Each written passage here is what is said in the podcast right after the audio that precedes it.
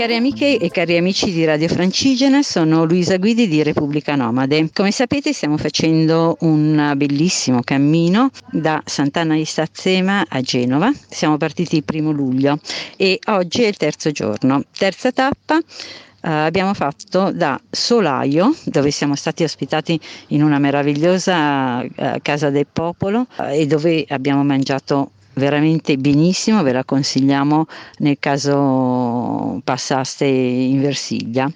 E comunque da Solaio a Pasquiglio. È una tappa di circa 10 km, il primo tratto molto in pendenza, insomma molto in salita, era, abbiamo avuto più o meno 900 metri di dislivello tra una cosa e l'altra. E poi eh, siamo arrivati al Monte Folgorito dove siamo anche saliti sulla, proprio al, culmine sulla croce, non era assolutamente necessario ovviamente ma noi siamo stati così eh, abbiamo voluto fare questa cosa. In questa tappa abbiamo avuto una guida eh, di eccezione che è qua con me, si chiama Riccardo Cicchini ed è eh, il presidente di Lega Ambiente Versiglia. E Riccardo, una cosa che mi ha colpito tantissimo è stato dopo la salita iniziale tutta nel meraviglioso bosco di castagni, eh, quando siamo usciti è, è apparso questa balconata stupenda sulla Versiglia, sul mare.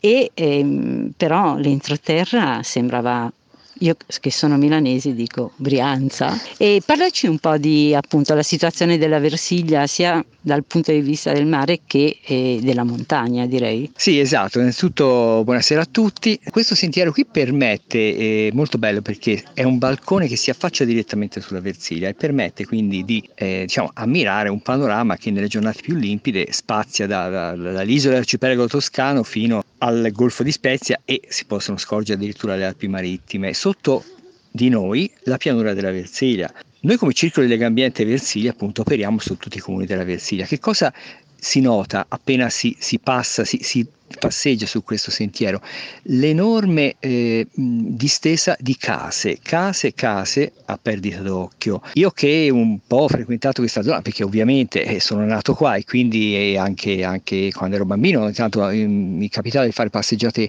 qui in collina o in montagna e le case erano ma, direi mh, l'80% in meno di quelle che ci sono adesso. Quindi la prima cosa che si nota è l'estrema antropizzazione e cementificazione, ahimè, di una zona altrimenti molto bella molto particolare, perché voi pensate che noi in 20 km partiamo dal livello del mare, da zero, e arriviamo fino a due, quasi 2000 metri delle, delle, delle, montagne più alte delle Alpi Apuane. Inoltre abbiamo un bellissimo lago, il lago di Massasciuccoli, abbiamo delle, delle, eh, dei boschi planiziali di un'esagerata bellezza, in pratica nella parte meridionale della Versilia, cioè nel comune di Viareggio, è lambito part, dal, dal, settentrione del parco naturale di, regionale di Migliarino Sarossore Massasciuccoli, quindi è una zona che riserva delle grandi bellezze naturali e purtroppo è in parte devastata da strade, molte anche direi inutili, case, palazzi e, e così via. E sono rimaste residue pochissime zone verdi in Versilia, mm, posso citare, a parte appunto la, la, la zona del parco, del parco, regionale, abbiamo la, il parco della Versiliana Marina di Pietrasanta, abbiamo la riserva naturale ex Ampil del lago di Porta, fra Montignosa e Pietrasanta.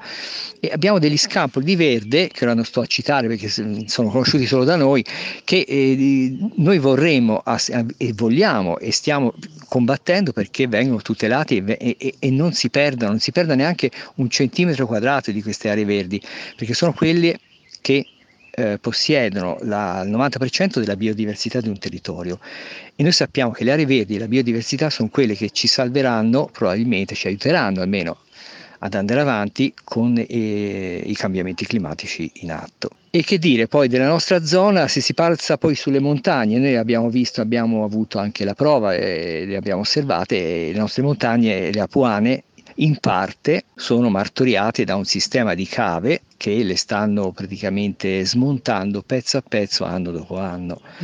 Dovete sapere che la, l'industria della, delle cave del marmo eh, nel giro di diciamo 20 anni ha decuplicato addirittura anche di più da 10 a 15 volte la velocità di estrazione dei blocchi di marmo con delle macchine quasi auto- che fanno quasi tutto da solo, delle seghe diamantate, per cui anche la, l'occupazione in queste cave è veramente ridotta. Per, per, gestire una cava, una media cava, bastano 4-5 operai e un capocava sostanzialmente. Uh-huh. Certo, non come ai tempi di Michelangelo. Non come ai tempi di Michelangelo, sì, magari fosse perché noi non è che siamo pregiudizialmente contro le strade del marmo, ma tutto come al solito deve avere una misura. Tutto deve avere una misura. Purtroppo l'ingordigia dei, di noi sapiens, come direbbe Mario Tozzi, è, uh-huh. è, è proverbiale e, e, non ha limiti. E su questo dobbiamo tutti riflettere e pensarci bene, perché quello che è in gioco non è la salvezza del pianeta, è la nostra salvezza, la nostra specie, perché certo. il pianeta andrebbe avanti da solo. Certo, comunque. certo. Sì, infatti è, è, questo, non so se vi ricordate che abbiamo fatto anche un convegno che si chiama Terrestri, no? Per far notare che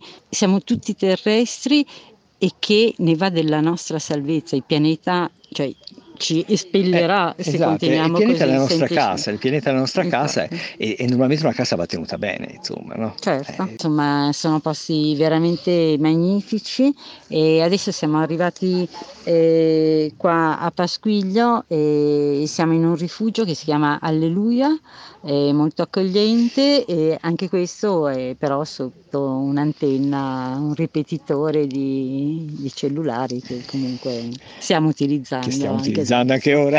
Vabbè, Vabbè. Niente, grazie Riccardo e ci sentiamo domani per la quarta tappa, la radiocronaca della quarta tappa. Ciao!